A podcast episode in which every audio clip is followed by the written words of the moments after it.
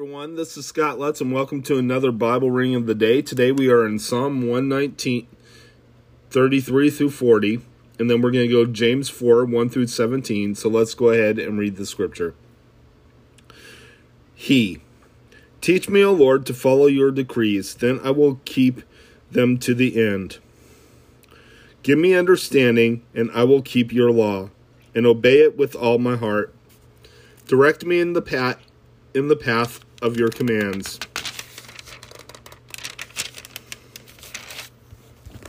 For there is I find delight. Turn my heart toward your statutes, and not toward selfish gain. Turn my eyes away from worthless things. Preserve my life according to your word. Fulfill your promise to your servant, so that they you may be feared. Take away the disgrace I dread, for your laws are good. How I long for for your precepts. Preserve my life in your righteousness. Let's go ahead and head to your New Testament reading. Okay, so this is your New Testament reading. This is James 4 1 through 17. Let's go ahead and read the scripture. Submit yourselves to God. What causes fights and quarrels among you? Don't you don't they come from your desires, the that battle within you? You want something but don't get it you kill and covet, but you cannot have what you want. You quarrel and fight, but you you do not have, because you do not ask God. When you ask, you do not receive, because you ask with wrong motives, that you may spend what you get on your pleasures.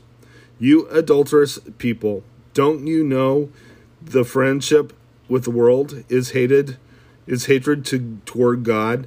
Anyone who chooses to be a friend of the world becomes an enemy of God. Or do you think Scripture says without reason that the Spirit he, he caused to live in us envies intensely? But he gives us more grace. That is why Scripture says, God opposes the proud but gives grace to the humble. Submit yourselves then to God, resist the devil, and he will flee from you. Come near to God, and he will come to come near to you. Wash your hands, you sinners, and purify your hearts with double you double-minded. Grieve, mourn, and wail. Change your laughter to mourning and your joy to gloom.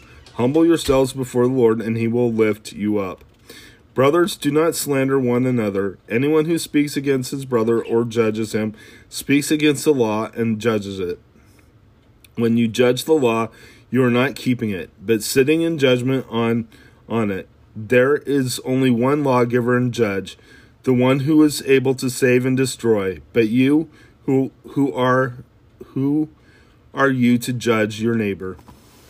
Boasting about tomorrow. Now listen, you who say, Today or, or tomorrow will we will go to this or that city, spend a year there, carry on business, and make money. Why you do, do not know even know what will happen tomorrow? What if your life you are the what is your life? You are mist that appears for a little while and then vanishes. Instead, you ought to say, If it is the Lord's will, we will live and do this or, or that. As it is, you boast and brag, all such boasting is evil. Anyone then who knows the good he ought to do and doesn't do it sins. Let's go ahead and close in prayer. Dear God, I just praise you. I thank you for everything, Lord God. I just ask that your will be done in our lives. I ask, Lord, that you will watch over us, keep us safe from the enemy, and just be with us, Lord, Father in heaven. In Jesus' name, amen. God bless you. Have a good day.